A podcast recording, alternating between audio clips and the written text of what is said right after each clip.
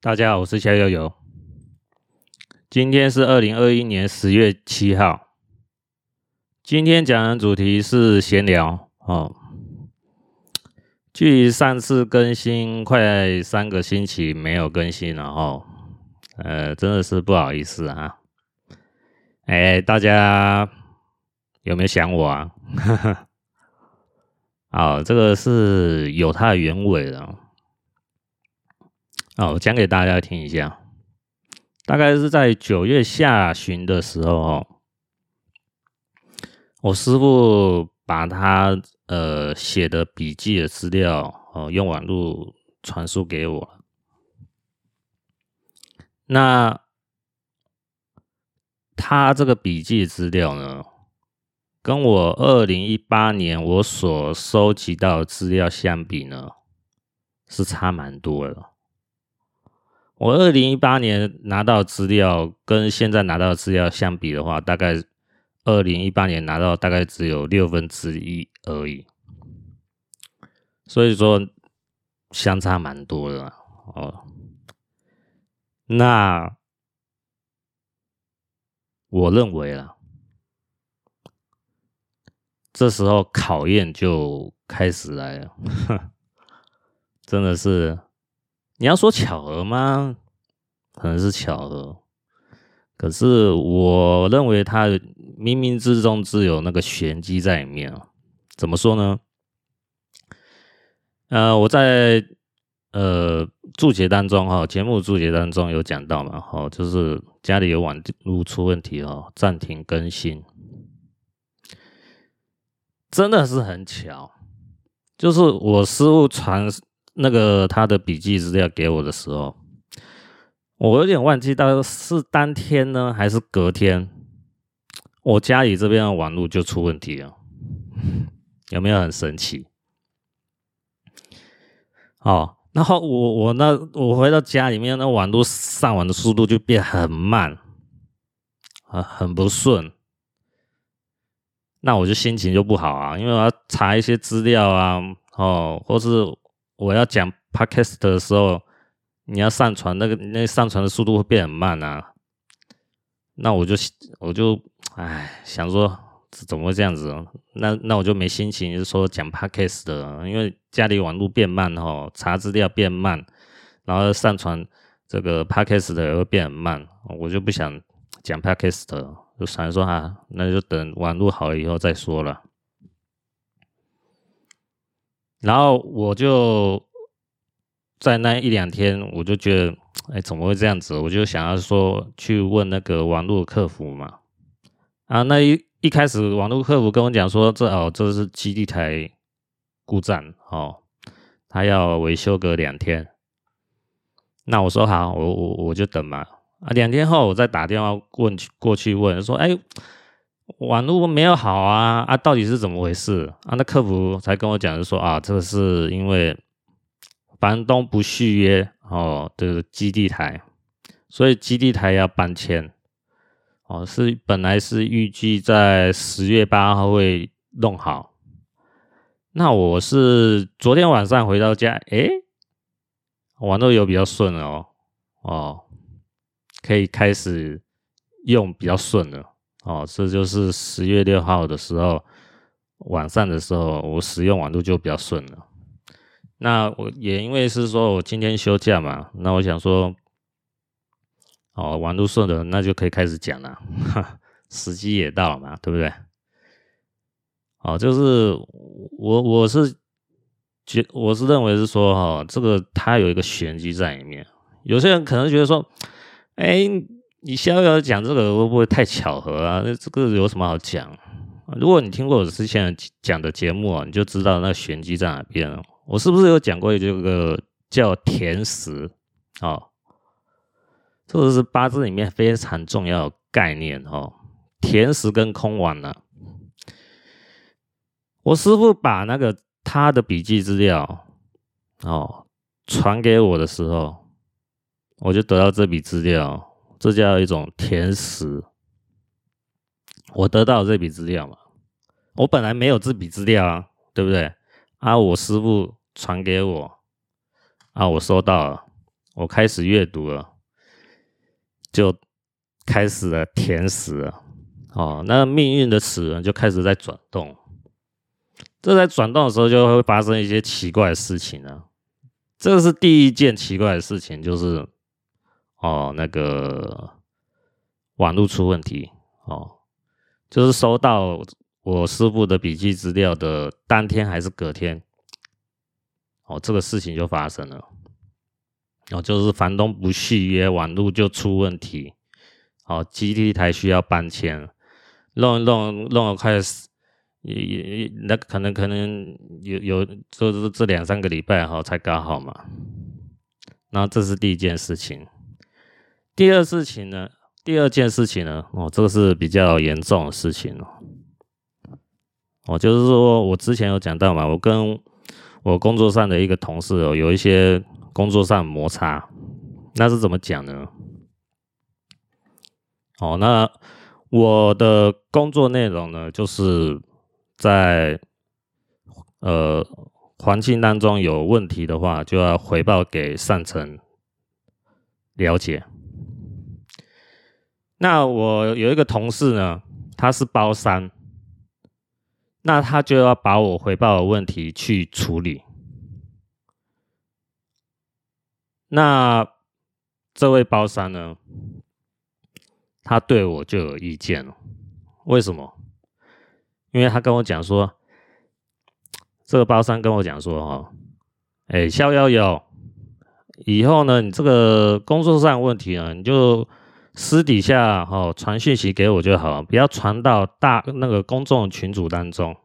你传到公众群组当中呢，上面有很多长官就会看到，看到以后就跟我催进度，问我说这个工作有没有这个工作的问题有没有处理好，让我压力很大。哦，你能不能帮个忙？哦，传给我就好了。那我就问这位包商啦，我说传给你也是可以的啊。我我想问一下，我如果传这个问题，把问题传给你的话，私底下传给你的话，那你会马上处理吗？哦，这位包商就回我说要你管啊，对嘛。我管不到，我管不了你这个包商，那你凭什么？你这个包商有可以管我呢？对不对？所以这位包商呢，在之前一段时间呢，就跟我有这个工作上的嫌隙哈，就是摩擦就开始慢慢延伸出来了。那到九月下旬，我师傅传这个资料。过没几天，白热化哦，就是九月下旬哦，他就是晚上大概十点半的时候，他用 Line 哦，就是那个通讯软体哦，通话来干掉我哦，他讲一些很难听的话了，然后最后一句是说要我死哦。我只有录到最后一句话，因为我要找录音嘛，录音设备给他录下来。那我第我我我这样听，当然就心里很不舒服了，对不对？然后过没多久，哦，大概半个小时，哦，好像是十一点十分左右，他又第二第二个第二通的赖的通话来了打来，那时候我就准备好录音了。我就录下去，哦，他也是痛骂我一顿啊。可是呢，他犯了一个很严重的错误。什么错误？他恐吓威胁我，他说要找人来打死我。光是这一段录音里面就讲了四次要打死我，这是已经罪证确凿了。我有完整的录音记录哦，那也是让我心生恐惧啊，哦。让我睡不着觉啊，睡不好啊！我到了大概凌晨两点都还睡不着，我就害怕嘛，对不对？哦，也会担心啊，是不是？我也在想说该怎么样去反击嘛。我的反击是什么？要该去在怎么样采取法律诉讼？我本来呢是想着说，他恐吓威胁我的那一天的隔天，或者是后天哦，我就想要说下班的时候就直接到警察局报案了，提告，因为他让我害怕，是不是？大家就要到警察局提告，就是恐吓罪。好，恐吓罪是有十年的追诉期哦。好，这个是科普一下，给大家讲一下哦。所以大家啊，讲给这个大讲给大家啊，你再怎么样对一个人心生不满，也不要讲出过分的话哦，因为他讲出过分的话是什么？第一个羞辱我，第二个羞辱我妈妈，第三个威胁我要危害我的生命。哦，那时候我。隔天我当然就心里很不舒服嘛，哦，就跟我在工作上的一些周遭同事讲这件事，那大部分的人啊都是劝和啦啊，小友友你就你就放过他嘛，不要不要那么激进，然后。不要说哦，让他就直接吃上刑事官司啊！哦，他不是那么恶意的啦，哦，啊，只是讲气话而已呀。对我来讲，我不管，因为他让我害怕啦，我要采取法律诉讼才能制止他这种恶意行为再继续发生啊，是不是？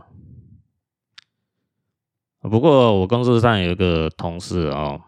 一个老大哥啊，那个老哥呢，他是跟我这样讲：事缓则圆呐，哦，凡事不要那么激进啊，哦，就你先退一步，哦，他下一步如果真的是说招惹你，哦，你再采取法律诉讼嘛，你再给他一个机会嘛。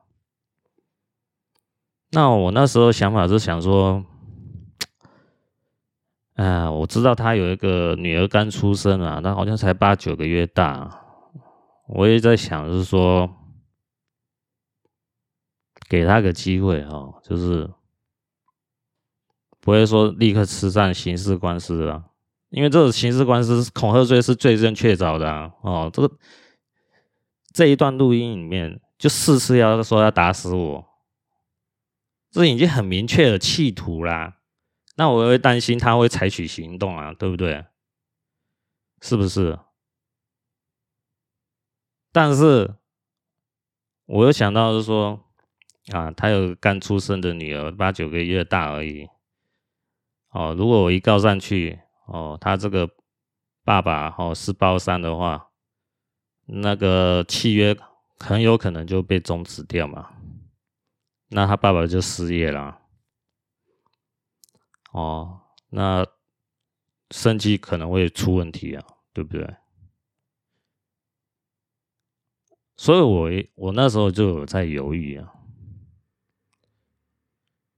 就是说，到底要不要立刻采取行动？那这位老哥跟我讲说：“你事缓则圆，先忍一下了哈，他事后再招惹你。”或者是讲话对你不客气，你再告他嘛？那我就想说，好了，我就忍一下啦，哦，就暂时不提告。哎，没想到哈、哦，昨天十月六号，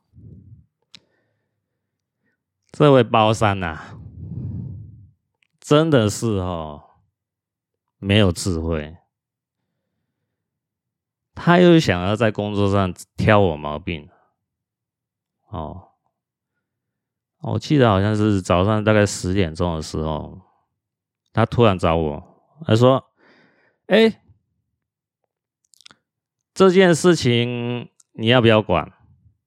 我看说：“哦，这件事情哦是我的职责范围内。”我说：“哦，要管。”啊、哦、啊，那他就这个包商就说啊，这件事情正在发生，你要不要去处理？我就说好，我去处理。由于这件事情呢，不是急迫性的事情哦，那我就用走的过去。然后我听这位包商呢，在我背后啊，就讲一件讲一句话，我就看你逍遥怎么处理这件事情。那我心心里听到就觉得很不舒服啊！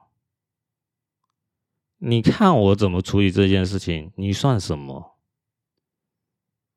然后没关系，我也不讲话，我就走过去。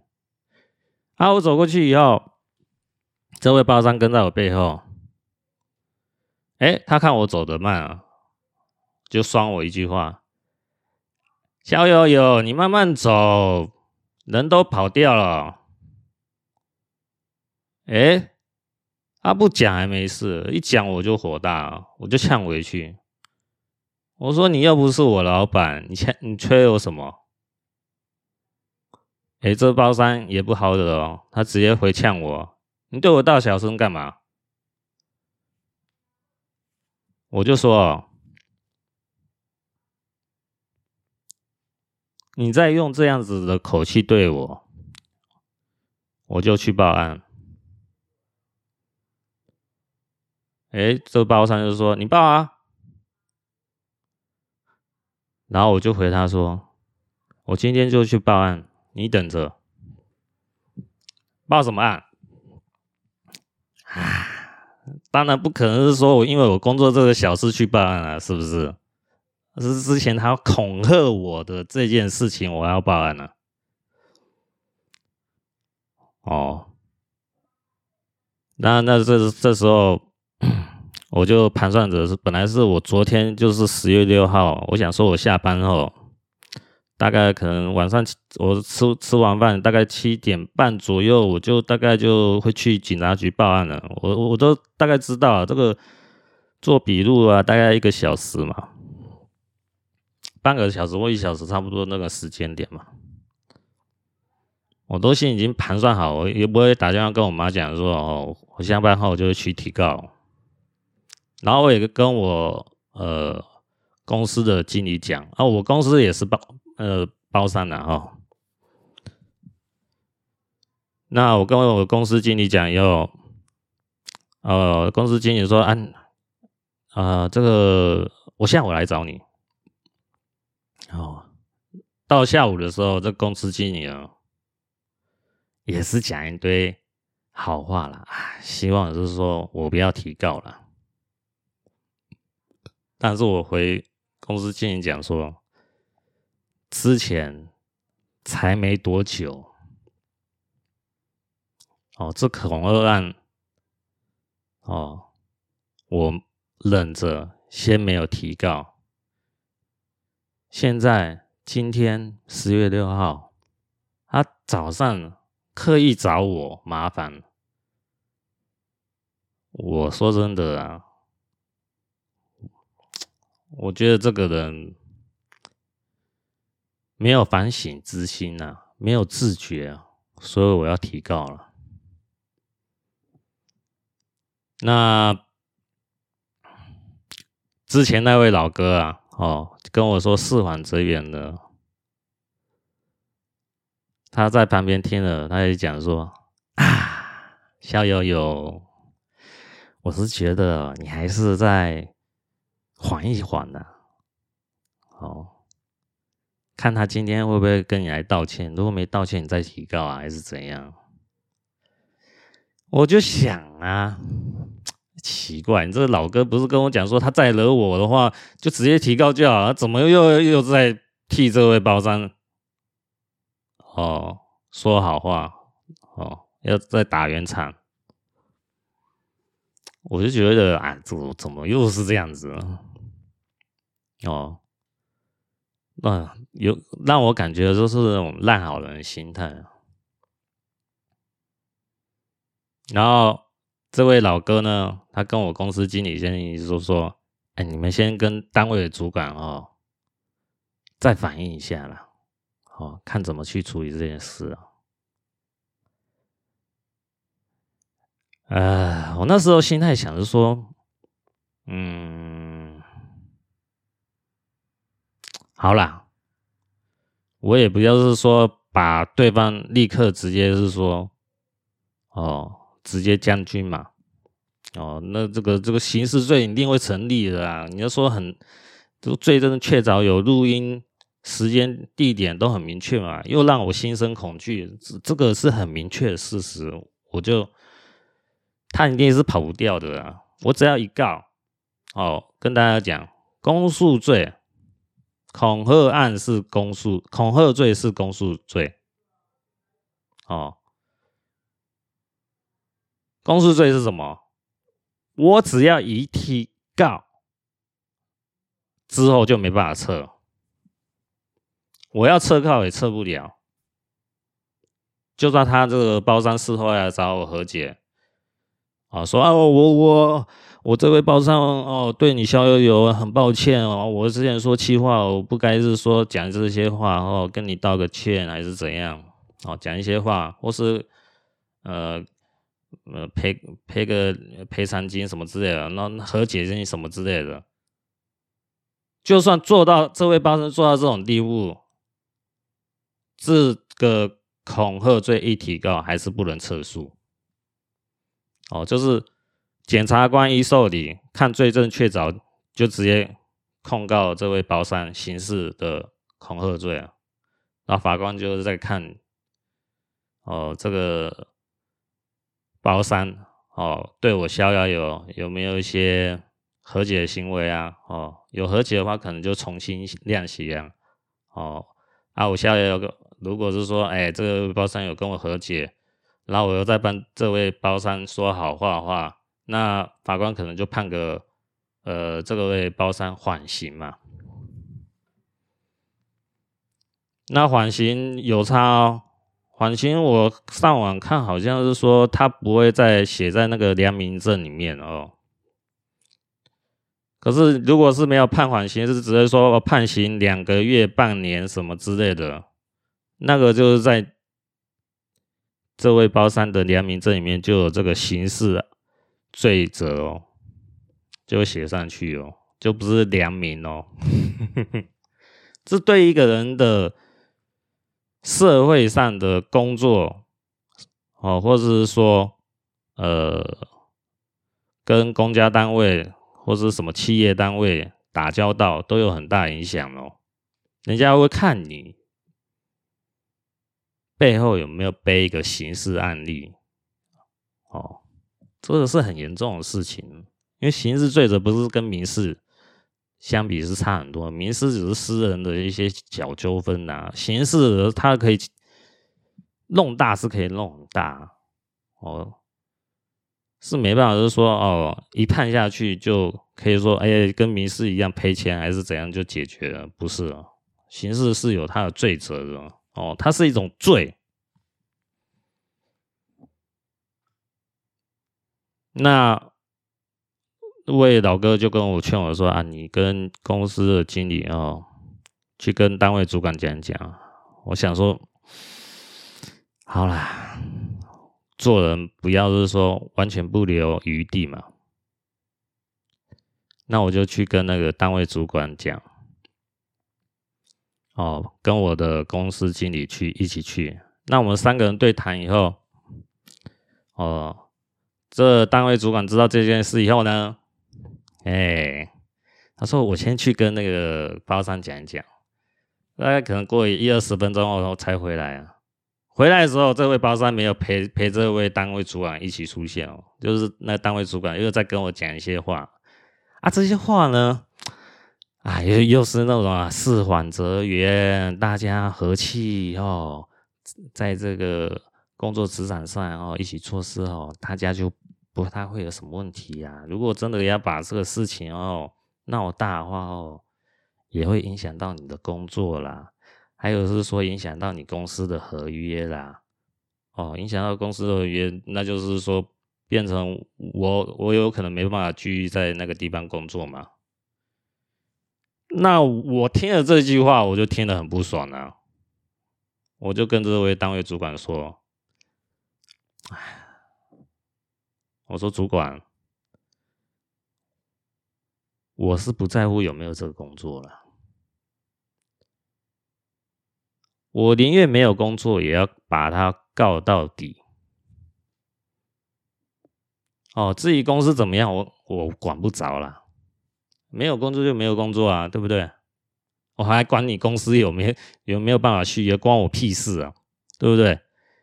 我是受害者呢，我还要不担心公司的合约有没有办法继续下去？公司合约继续下去，我我可以继续抽佣吗？啊，满帮帮忙，我还是领那个死薪水啊，对不对？我还管公司怎么样？我还不替我这个受害者着想，还是说你会影响到公司合约？哦，想要用这来压我，我才不鸟的这个情呢，是不是？这是以合情合理的态度来讲，不是用那个公司来压我，我就很讨厌这样。那我本来是跟公司经理和单位主管，然后我还有我三个人在办公室里面谈的时候，哦，那。呃，这个单位主管呢，他跟我讲的话哦，我都听不大下去。跟我讲说，你今天发生上的工作上的摩擦，都是双方的情绪哦起伏太大哦，啊，希望是说双方都能克制住哦，然后那就会比较这个职场会比较和谐啊。啊，讲这些话，我都听都都听都听不下去啊，因为我重点是什么？我有他。恐吓我的证据啊！这位包商没有自觉，是说我有这个铁证，我只要一告，他就跑不掉。他今天还要主动来惹我，惹是生非，那有没有搞错？啊，这位单位位主管还跟我讲说：“哎、这位包商呢，他的看法是说，他年纪比我大哦，比我逍遥有大大个十几岁。啊，我的口气态度怎么就是说回应哦哦那么呛哦，让他心里很不舒服。哎呦，我心里就想，你嘛帮帮忙。”这位包商恐吓我，我还要对他好言好语哦！哇塞，我这不是被人家欺负到底啊？哦，怎么可能？他敢刁我，我这当然就呛回去呀，是不是？他是包商，我也是包商下面的一份员工嘛，对不对？一位员工嘛。哦，我和他是对等的，不是说哦，他钱领的比我多就可以是说哦，又年纪比我大，就用这个这样子来压我，我才不鸟这一套嘞。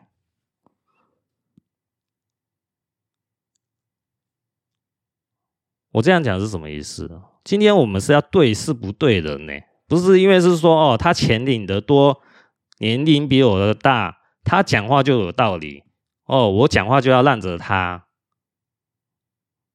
有这种道理吗？啊，当然没有这种道理呀！哦，能懂懂这种道理，就是姑息坏人，就是包庇坏人。所以说，那时候我跟公司经理、单位主管，哦，就是在办公室内的那谈话，我是听不下去那位单位主管跟我讲话了。后来我就说啊啊，工作上的事情啊，我可以修正我的态度，尽量和气跟他讲话哦。然后，但是呢，这是一码事哦。工作上的事情就这样结束了。但是呢，哦，他恐吓我的这件事情呢，我就是下班回去就要告哦。这是他这个这个。单位主管说：“啊，对对对对，这这是你的权利啊，你的权利啊。但是还还想要劝嘛，是不是？哦，然后这是这位单位主管是讲的说，哎，我我我像我这个哦中阶主管呢，是想是说哦，但我们这边我们当然都希望做和事好了。那当然是说，在我的上层来讲，就是说，当然就是想说，呃，干脆处理一点嘛。啊啊，你这个。”包三哦有问题，那就解雇掉啦。按、你像我现在有这个个这个人有去申诉这件事情，提提高这件事情，哦，可能会让这位单位呢造成某种程度的影响，那也就不要继续下去，也有可能影响到呃我公司的合约。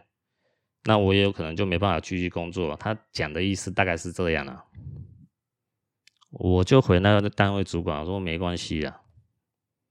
那好啊，就这样子啊，我那有什么样，对不对？没有工作就没有工作嘛，再找就好了嘛，是不是？我不是怕没有工作。哦，想要用这样子哦，是要讲这种话是要干嘛？是要劝退我吗？哦，劝我不要把事情闹大，是不是？所以我觉得哦，像我公司经理啊和单位主管啊都没都没有那种魄力啊，没有站在一个受害者的角度来讲，就是说啊，你逍遥游对是被害者，好，我公司经理或者是我单位主管听你。受到威胁了，对，你是恐吓罪的被害者，然后你也有证据哦，录音时间地时间也很清楚了。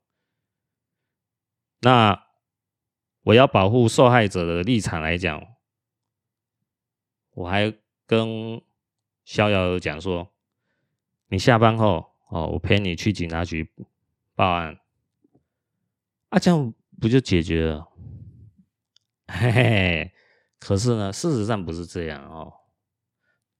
啊，这个公司经理呢，单位主管呢，还是和稀泥啊？哎，大家都和气和气啊。哎，大家都和气和气也不是不行啊。我的看法是怎么样？这位包三。没有陪同这位单位主管向我来当面道歉，哎，这就代表这位包三没有悔意嘛，是不是？哦，我就跟这位单位主管这样讲啊，但是这位单位主管就还就就要装好人说，啊，那我代替这位包包三跟你道歉，可以吗？哦，我就回说，哎，单位主管不好意思，你又你又不是他，没办法代表他。你这位单位主管跟我道歉，那那算什么？我当然没办法接受啊，对不对？哦，我要看的是这位包三到底有没有悔意，不会不会再犯。我是要看他的那种态度是怎么样。但是，当我看到单位主管一个人回来的时候，我就知道。这位包三没有丝毫悔意，所以说呢，在办公室内的时候，我就跟单位主管、公司经理讲说：“我今天已经就提告。”那这位单位主管啊，想想看我这态度坚决哦，也没办法了啊。他说：“对对对对，这是提高是你的权利。”他不敢说，哎，又又要再阻止我，阻止我那就是包庇啊。而包庇他会有问题啊，他会有麻烦呢、对不对？哦，是不是？他干嘛要惹上这个锅？是不是？那当走出办公室的时候，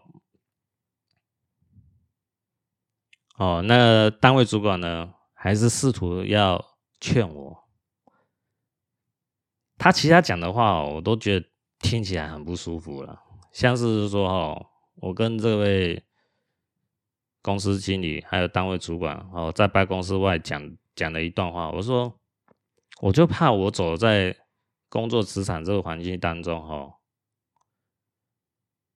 就怕哦，这位包上哦，拿个东西哦，在我背后偷袭我，我就怕这件事情会发生。哎，这位单位主管竟然在我的面前跟我的公司经理讲说。啊，既然逍遥游会害怕的话，那是不是换个单位？哎，让他是说不用再担心这件事情。哦，不用再担心恐惧了。那我下个月我听到这一段话，我就听得很火大。为什么？我是被害者，我要被调走，有这种道理吗？我就直接呛回这位单位主管了。而这位单位主管就立刻立刻讲说：“啊，你会错意啊，你会错意，我不是讲这个意思啊。”好，我心里想说，你不是这个意思，但是你这个是讲错话，你不能在我面前讲这种话。你在我面前讲这种话，这不是暗示单位主管把我调走吗？我当然立刻呃反驳啊，对不对？我就是说，按道理来讲，他这位包商恐吓我，是单位要把这位包商。跟他合约终止，让这位包商走路才对，怎么会是我这位被害者要被调单位？哎，这位单位主管立刻说：“ 哎，哎，你会错意啊，你会错意啊，不是这个意思啊。”哦，所以我觉得这位单位主管有讲的话哦，真的很不中听啊。希望做好人呐、啊，希望把这四件事情哦和解掉，当和事佬。但是讲这个话让我听起来非常不舒服。但是最后这位单位主管呢讲了一句话，我就听进去了。啊，这位单位主管讲的什么话？他说：“哎，希望我逍遥游呢能卖单位一个面子。”哎。哦，这位单位主管之前在办公室讲话，我听不进去。在外面，呃，就是办公室外面讲的话，我大部分也听不进去。就这句话，我听进去了。好，哦，我就回单位主管说，我就卖给单位一个面子。哦，这位单位主管。哎呦好像心里想到，觉得这样讲有问题，立刻回我说：“这位单位主管回，哎呀，哎呦，我我我好像没有资格代表单位呢。”我心里想：太死了！你竟然敢这么讲，我就回单位主管说：“没问题，没问题，单位主管，你可以代表单位。”我就卖你单位主管一个面子。大家知道这这句话、这段话代表什么含义吗？这段话代表含义是：哦，这是我个人哦做的解析啊，就是你这位单位主管哦，既然讲说哦，希望我卖给单位一个面子，那我卖给你。单位一个面子，今天不提告，那你这个单位，或者是你这个位单位主管，就欠我一个人情，欠我一个人情，这个在做人处事上是非常重要的概念哦。这是什么概念呢？就是你单位欠我一个人情，你就不能随便动我。哦，就是说，如果我向公司经理、单位主管今天反映了这件事情，过没多久，我被公司调动了，或是你单位主管哦，找个某个事情来挑剔我的时候，那这个就是你。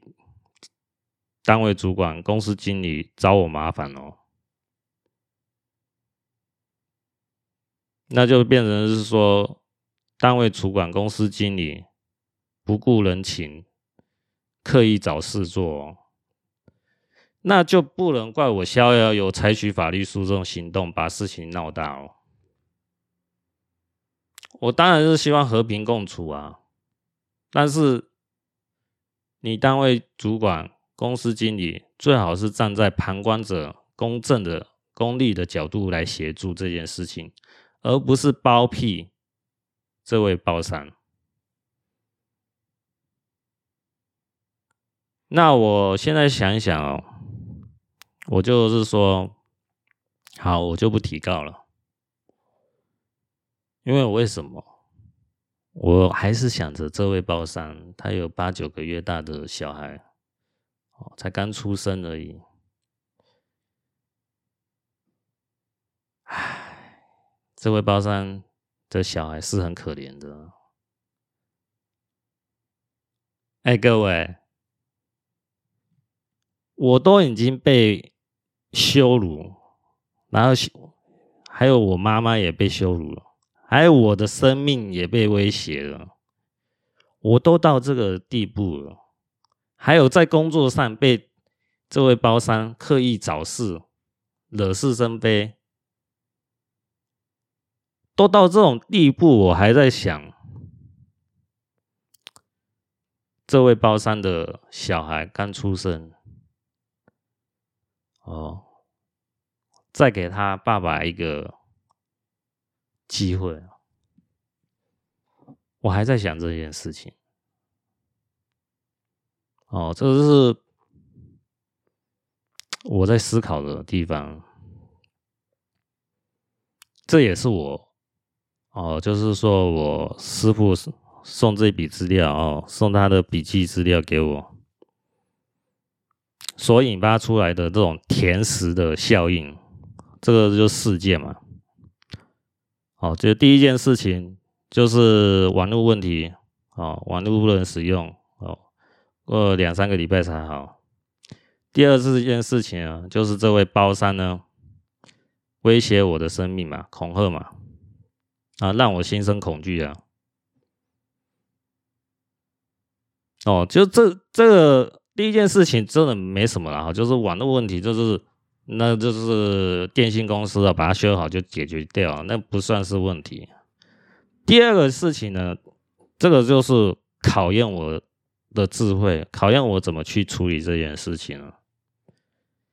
我都已经被人羞辱，羞辱到我妈，然后被威胁到生命的时候，我还在想着这位包山的小孩的处境啊，有多可怜呢、他的爸爸可能要吃上刑事官司，失去了工作，以后的生计该怎么办？我还在思考这件事情，我还在留余地啊，再给这位包商机会啊。可惜呢，我看这个机会是很短暂的。怎么说呢？因为我看这位包商呢，没有诚心诚意，或者是虚情假意也好。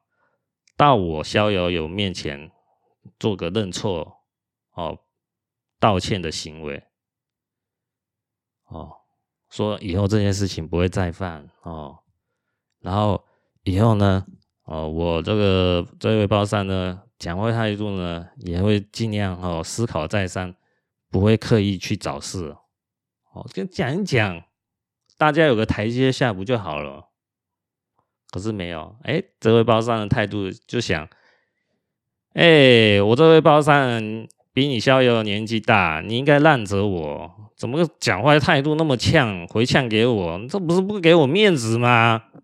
哇塞，这位包商还在想着面子问题，我都要控告他恐吓罪了，他还在想着他的面子问题，这真的是哦，嗯，脑子真的是很好用。我就是看到这一点啊，我就回复呃公司经理和单位主管说：“哦，我以后在工作时哦，跟这位包商的讲话口气会尽量修正哦，口气和缓一点。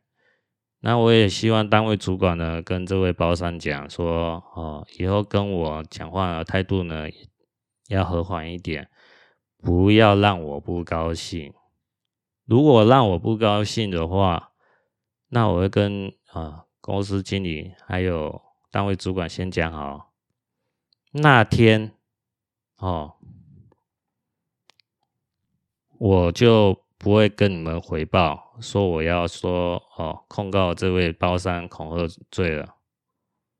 哦，我会等那一天把事情都处理好，什么人都不讲。到下班以后，我就直接到警察局报案提告。好，那个单位主管啊说：“啊，是是是是是。”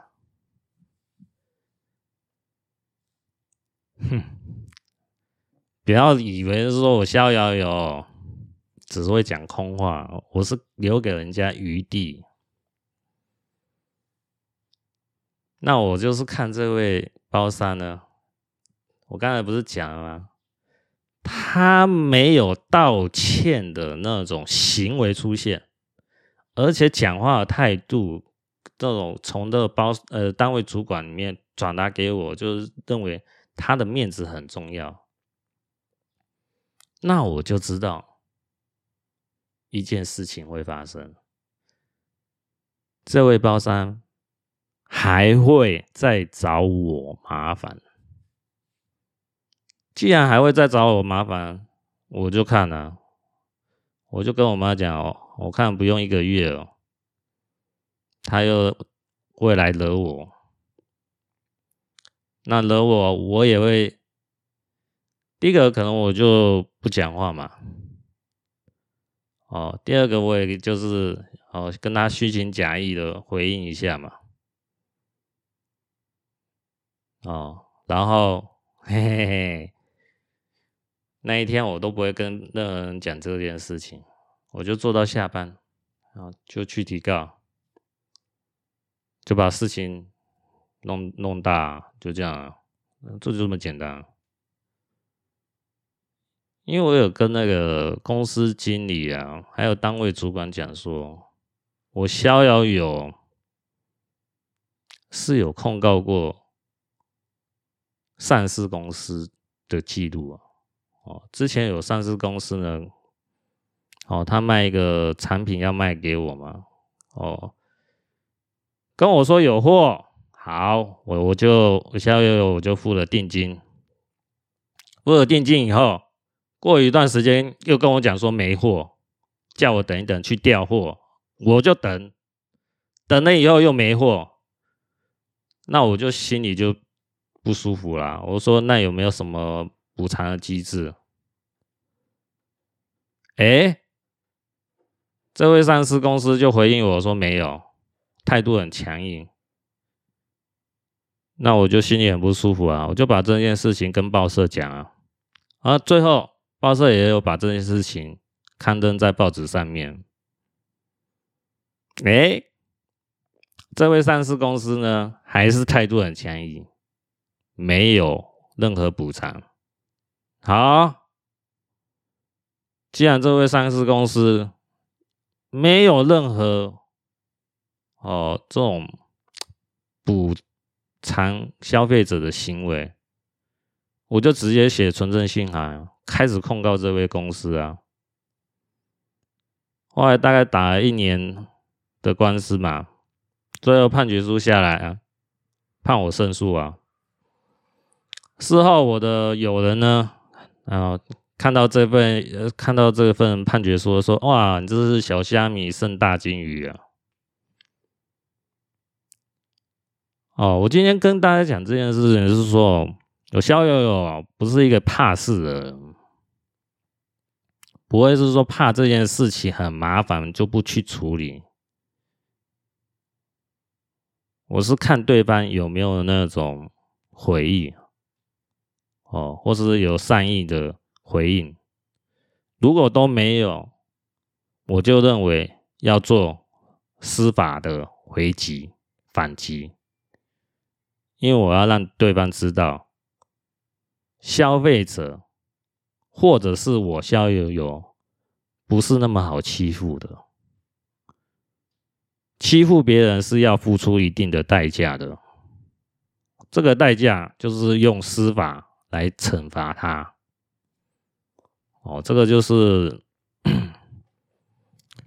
我今天呢把这件事情啊拉一大张讲的这个我被恐吓的事情呢，哦，讲给大家，分享给大家，哦，算是个经验的啊、我也是说，希望大家啊以后对这个人再什么样心生不满，也不要讲出这种话出来。泼出去的水是不能收回来的，所有祸从口出，也就是如此啊。那我是希望大家呢，引以为戒哈，不要不要学这位包山哦，伤害别人，还自以为是对的，哇、哦，我的天啊！我这我就是跟我妈讲，我看不到一个月哦，这个这个这个这位包商又会做出一些事来的我，嗯，那我就下班后就直接提告。至于我的工作上影响怎么样，到时候再讲，无所谓啦。没有工作就没有工作啊，对不对？哼哼，如果哦找一些事故要把我是说，呃，把我搞走，那没关系啊。就看我怎么把这件事情呢，呃，跟报社讲，跟上级的哎单位再讲啊，那就看看我怎么把这件事情，嗯，越弄越大，对不对？是不是？看你们是要保护受害人呢，还是要保护加害人呢？哦，对不对？我心里最没办法接受的是说，唉，怎么都是一些烂好人啊？要和缓，和缓，和缓，和缓个什么啊？和缓是因为是说对方这位包商要有悔意，我们可以和缓。这位包商没有悔意的时候，和缓就是包容坏人嘛，对不对？我今天要讲给大家就是说，也算是一种。预测判断啊，我相信应该不用一个月吧，我猜啦，嗯，不用一个月哦，这个事情还会再延伸后续发展，然后我就提告了。好，那接下来再讲一件事情哦，讲完这件事情大概就结束了啊，就是陈秋实哈。呃的看法哦，我的见解是怎么样？那陈秋实他是在二零二零年呢一月二十三号的时候，就是新冠疫情大爆发的时候，他有做呃呃公民记者这个身份呢去采访了，之后呢他就被消失了哈，然后渺无音讯呢，直到。呃，二零二一年的九月三十号呢，哦，他才在那个徐晓东的节目当中呢，呃，露脸。关于这件事情呢，呃，有些人可能不是说很在意这件事情，但是我我的看法是怎么样哦？我想把它把这件事情讲出来。我的看法是这样子哦。嗯，陈秋实呢，这个人我不熟，哦，我跟他也没什么恩怨，但是我光是说从我最近发生这些事情，就是海外民运的风波啊，哦，我我有一种直觉，我可以判断出，呃，这个陈秋实呢，我会抱持一个很大疑问。基本上我也不会花时间和心力去看这位陈秋实他讲的话，哦，基本上呢，哦，如如果没有什么特殊的言行，基本上是不会去重视的。为什么我会这么讲呢？呃，我要跟大家讲的是意思是什么意思？就是说我在接触是说中国人的时候，哦，就是说中国在。防火墙里面的人，那些人的时候，哦，他们反映出来态度是说不谈政治，哦，为什么？因为中国人呢，哦，在防火墙内的人呢，他是知道政治是一个很敏感的话题，不能去牵着进去啊，牵着进去就会惹上麻烦嘛。哦，这就是在中共的统治之下呢，就是有这种阴影啊，恐怖的阴霾啊，笼罩在他们上方，他们都有自觉啊，不敢谈政治。那像陈秋实呢？为什么我会对他抱持一个很大的疑惑呢？或者是怀疑呢？因为我的看法是这样子哦，你陈秋实在上呃 YouTube 的直播节目还是怎么样？你想表达什么？是不是？你想表达的东西，难道是说要灭掉共产党吗？还是要讲出一些什么对共产党不利的话？你能讲得出来吗？当然不可能嘛，对不对？就有人讲，就是说，哦，陈秋实上这个 YouTube 的直播节目呢，是经过有关单位才能发生的啊。这句话我认同。那既然陈秋实是经过有关单位，才能发生。那他讲出来的话，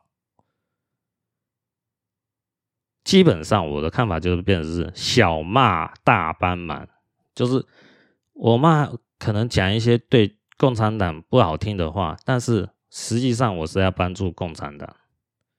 陈秋实就会让我抱持着这种怀疑，去怀疑他会不会有这种带风向的行为。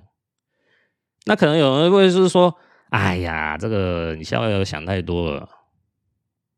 你逍遥游为什么不能容忍哦这个这个人的发生呢？对不对？哦，他他有有是说讲出什么不好听的话吗？对不对？是不是？哦，我们应该多多容忍，就是说容允许说有这种中国哈、哦、有不同的声音发出来啊、哦，要。允许这样子，这样的话其实讲的也是对的啊。但是我的看法很简单的，你就是你陈修时能在这种 YouTube 的直播节目能发生的话，基本上你就是经过有关单位过滤出来的讯息嘛。这种过滤出来的讯息，我基本上啊听呢浪费时间，就这么简单。那我干嘛是说，你你觉得你要容忍，你当然都可以容忍啊。但是对我来讲，我不会去听这种话。为什么？因为没有意义啊，是不是？干嘛浪费自己时间去听这些话？而且我们都知道一件事情啊，你中国人如果要在是说啊 YouTube 啊，或是脸书啊、推特啊发发言的话，那个都是翻墙嘛。而所谓的翻墙，在墙内，就是中国的防火墙内，是属于什么违法事情吧？哦，如果被逮到，都可能会被什么中国公安哈、哦，呃，去训话还是怎样做做一些惩罚？做做细节我就没去去了解了。反正，呃，我们这在台湾这个地区的哦，海外的人哦。啊，大概都有这个印象呢。那你陈修实既然在 YouTube 还能发生的话，那你中国公安还有国安难道还会不知道这件事情吗？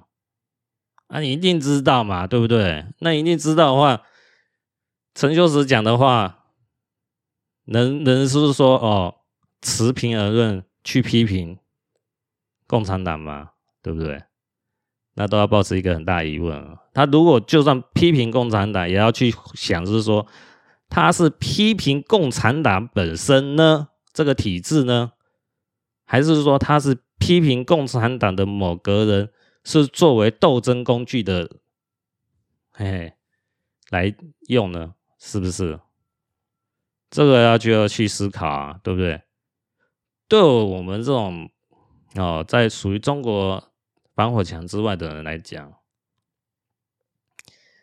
如果陈修实他批评的是说共产党内部的哦，他们派系斗争的某个人，那都没有意义啊，因为那个都是狗咬狗啊，那有什么东意义？是不是？对哦，海外，也就是说，在中国海外的其他国家，哦，台湾啊、英国、美国啊、啊、法国啊，世界各地啊，就除了中国之外的其他国家来讲，最关心的就是说，这个共产党的体制能不能把它摧毁掉？哦，这才是最有意义的事情。如果不能摧毁掉共产党体制的话，那共产党还会持续作恶吗？所以我关心的是说，我们要看着眼大方向来看陈秋实这个这件事情，不能是说以说啊我们要容忍啊，还是以那种方向来看啊？我觉得那都没什么太大意义啊。那个视野呢，就放的太小了，哦。也不要说陈秋实呃讲的话就变成了说我们需要去重视，我就觉得我我是不会去重视啊。哦，因为我讲一个不好听的话了，陈秋实讲的话，就是因为他对中国共产党没有威胁性，才会允许陈秋实出来讲话了。如果是说中共能能允许维吾尔族人哈。在 YouTube 讲话，哎，那那我我现在有讲的话哦，呃，我就我的判断啊就出问题了。可是大家去想一个道理啊，在中国的维吾尔族人能有机会，能有说上 YouTube 来说哦，我的族人被迫害了，然后去上那个什么教育营什么之类的，要集中营之类的，有那种话可以让他们讲吗？不可能。对不对？哦，甚至还禁止说外国媒体呢到新疆采访啊，做处处的限制啊，是不是？所以哦，我两项对比，就是陈秋实跟维吾维吾尔族人做两个对比，就知道中共会禁止的，就是对他有威胁性的族群或者是人物，他会采取很严厉的手段。哦，就像维吾尔族人，那陈秋实的话，他他现在放他出来，我不管他有什么目的啊，但是他讲出来的话，基本上哦，就是中共判断出来没有威胁性啊，那那对中共没有威胁性，那听他讲的那那些话有意义吗？就不不要浪费自己时间嘛，对不对？那还有一个思考的地方是什么？我认为哈、哦，这个这这这一段话，大家可以去思考。我问你大家哈，杀人魔跟骗子啊，大家认为哪一个是罪大恶极？哦，可能一般人认知当然是就说，当然是杀人魔啊，对不对？那杀了那么多人，当然是很可怕啊。哪天我不晓得会不会轮到我会被杀，是不是？哦，大部分人都会说杀人魔。可是，如果我们的视野角度放到国际政治上来讲，哎呦，我要跟大家讲，绝对是骗子的威胁性是最大而极的。为什么？哦，就以这个海外民运的风波，我讲到那郭文贵，郭文贵一开始站在是说。灭掉共产党，在中国建立新的民主制度什么之类的，那都是假的。哦，因为之前嘛，哦，就什么什么，美国法院问郭文贵嘛，他说你是不是呃中共的特务啊？呃，郭文贵回来啊、呃，我引用宪法第五修正案嘛，这句话是什么意思？我有保持沉默的权利，我不。回答这个问题，啊，那就大家都知道嘛。这样一回应就知道他就是中共特务了。哦，这个、这个、这个就很明显的啦。然后他当然了，我们从此可以看出来，好，郭文贵是中共特务，他衍生出来的影响是什么？他在海外扮演着，就是说，我要是说灭掉共产党的那第一的旗号的人，哎，再度的就讲到啊，他就是引蛇出洞的哦，这个计谋嘛，哦，把对中国共产党体制有疑问的人，想要推翻的人，引到海外的时候，哦，就是尽量是说，让郭文贵去接待这些人，哦，就是反对共产党的这些人，诶，收集起来，郭文贵再把这些资料回报给中共，那那中共很简单嘛，就把这些有异议的人士嘛，啊。做某方面的处置嘛，对不对？这个是郭文贵所犯的罪恶之一啊，对不对？那我要讲这种话是什么意思呢？郭文贵呢，他就是一个中共的特务，而且他扮演这个骗子的角色是非常严重的事情，因为他游游游走于。美国的政坛之间，他的影响力可以牵扯到什么样的地步？郭文贵呢，在严立孟博士呢，哦，从香港逃到美国的时候呢，郭文贵扮演什么样的角色呢？他扮演一个拖延的角色。哦，这是我从录的节目里面听出来的哦。他扮演一个拖延什么样的角色呢？就是说，在严立孟博士呢，在二零二零年九月十四号，他发表了第一份科学报告哦，就是说，好像新冠病毒啊是来自于实验室。那郭文贵呢，他就先尽量冲淡这个科学报告的冲击，哦，就是让美国的政坛呢，就是那时候，呃。不要采取所谓的一些呃，对中共比较激进的政策哦。那川普呢，也是 或多或少也受到影响哦。所以说，川普呢也没有说采取很严厉的手段，尽管大家都认为，哎，川普对中共哦是。采取就是说，哈，比较强硬的政策，但是这些强硬政策，就以今天来看，那都还算是还好，哦。然后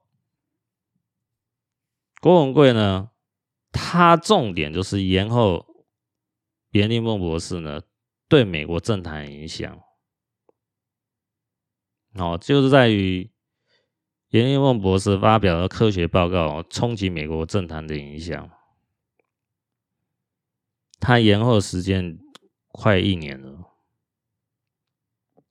所以啊，入者呢，他也讲到啊，郭文贵妈妈也很，哎，有能力啊，在中国的八宝山啊，哦，哦，这在埋葬啊，哦，办的风风光光的，就是因为这个因素。这什么因素呢？大家想哦，这个严立孟博士对美国政坛影响真的冲击差别很大。你看这个延后一年影响到底差在哪边？我用数据化讲给大家听。美国哦，在新冠病毒疫情的时候，在二零二零年九月十四号的时候，美国大概死了病人大约有十九万人。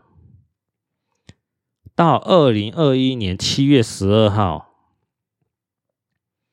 哦，美国死了，呃，病人有六十万人，这足足相差四十一万人，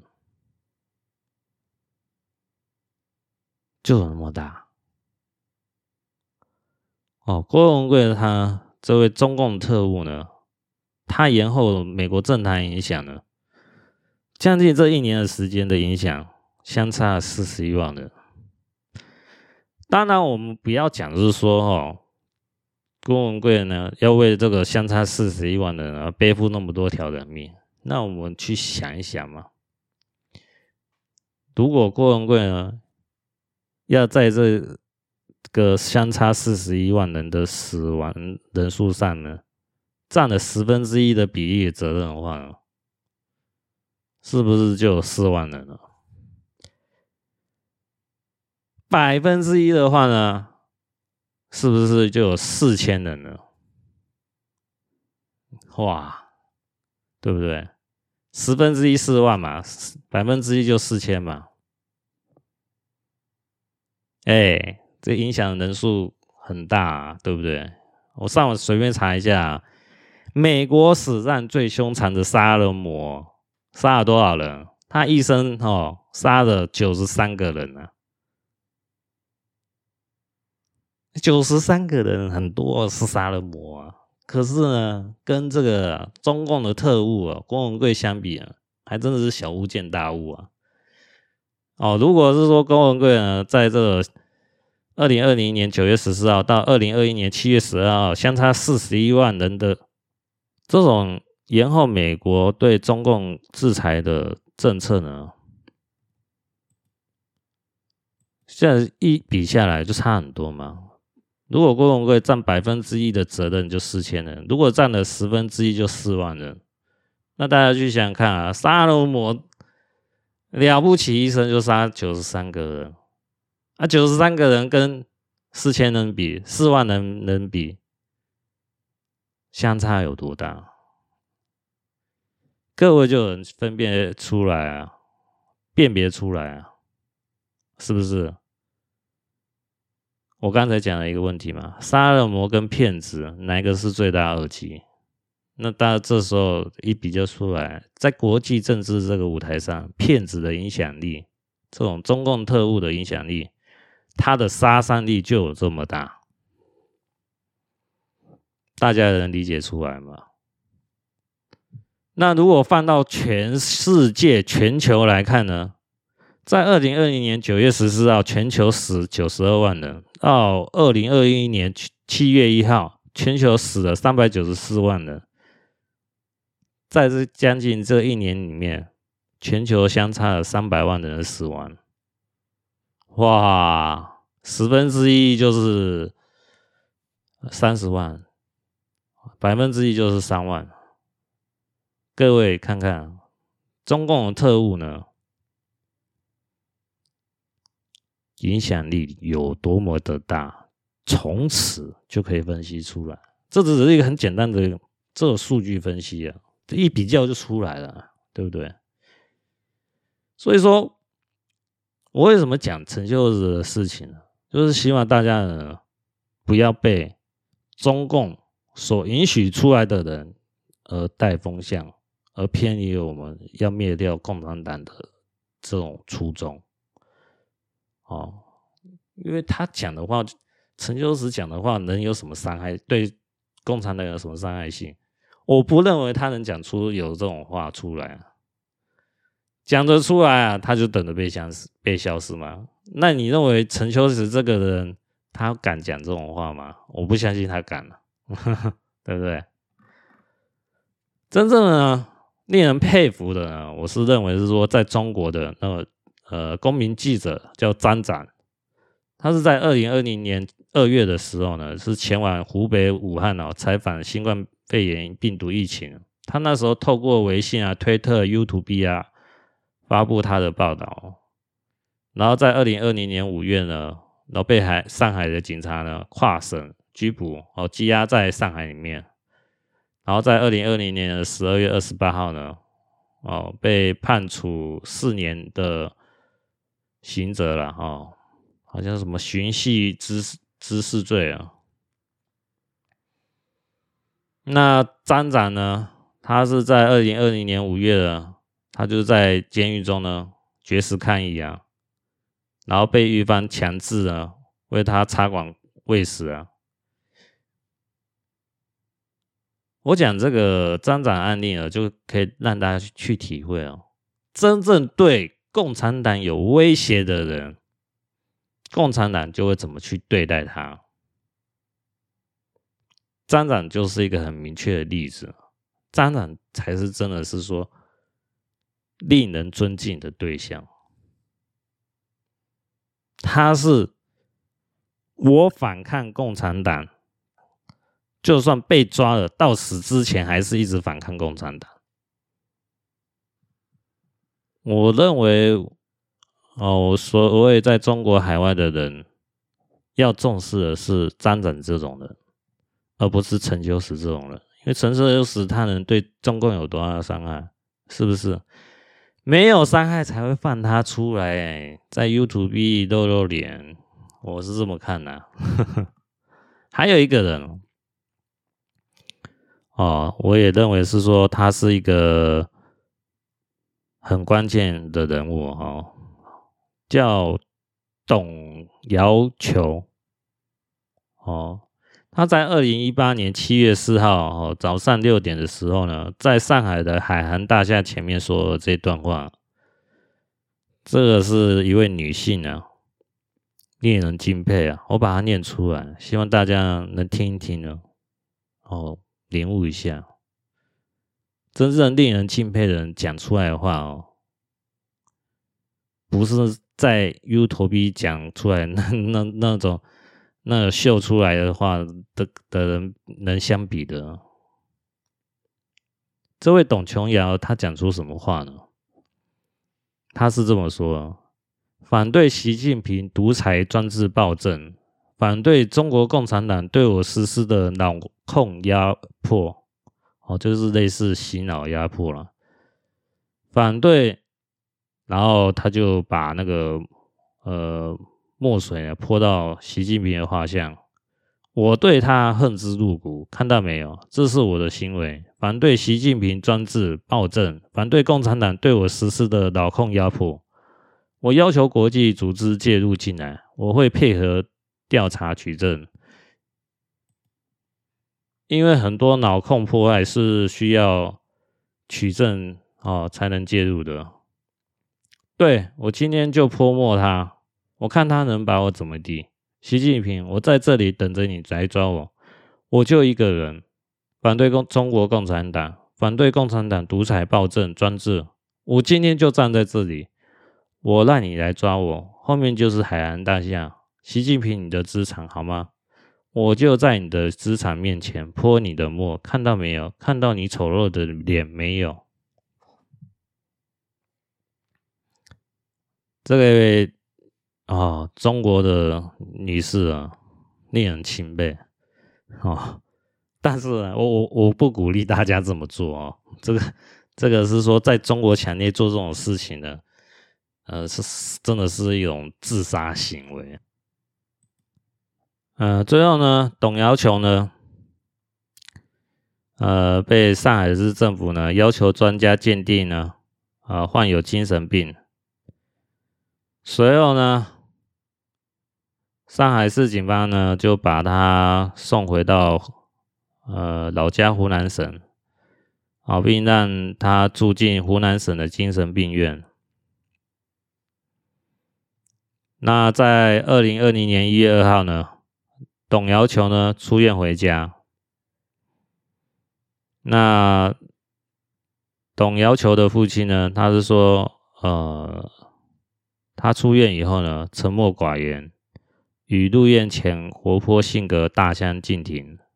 这代表什么意思？中共啊，会把董瑶球放出来啊，放出来，是把这个弄成废人，才会把它放出来。大家都知道，是说中共是怎么对付对他有意义的人士。就是这样子，一个就是在狱中把他搞到崩溃嘛，第二个就是放他出来，他已经变成废人了，是不是？从张展和董瑶球的历史，我们就可以看出来，陈秋实现在哎，目前看起来状况。还像这是个正常人，那他出来讲话有什么特别大意义吗？我就不会重视了。希望大家能去体会一下，为什么不能去？我不会去重视。我刚才就提提到郭文贵的那种影响力，他影响到美国政坛的决策影响力，他就影响到了。我刚才讲了，就以美国本土来讲，哦，过去这一年四十万来讲。他如果郭文贵占了十分之一责任，就四万人。百分之一责任就四千人。那如果是站在全球因为新冠病毒疫情死亡人数，哦，过去一年死了三百万人来讲，十分之一的责任就是三十万人，百分之一来讲就是三万人。如果我们轻信了哦，这种中共特务啊，或者是说这种带风向的人啊，他的影响力就有这么大。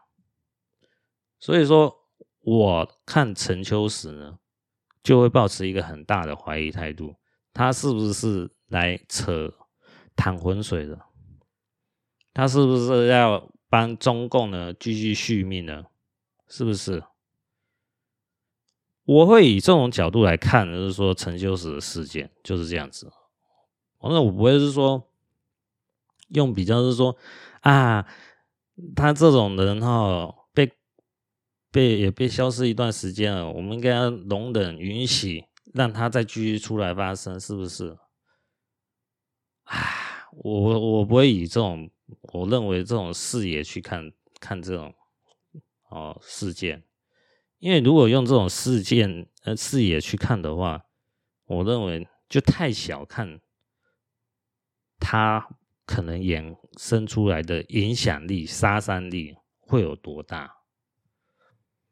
哦，那我是觉得说，这是我看事情的角度啦，我就把它分析出来哈、哦，讲给大家听啊。希望大家呢，嗯，多多少少有一些些收获啦。也知道是说哦，我们看一件事情呢，或许我这样角度能让你有一个不同的思维哦。或许你同意，或许你反对，那都没有关系，参考看看是不是？好，今天就讲到这边，下集再见，各位拜拜。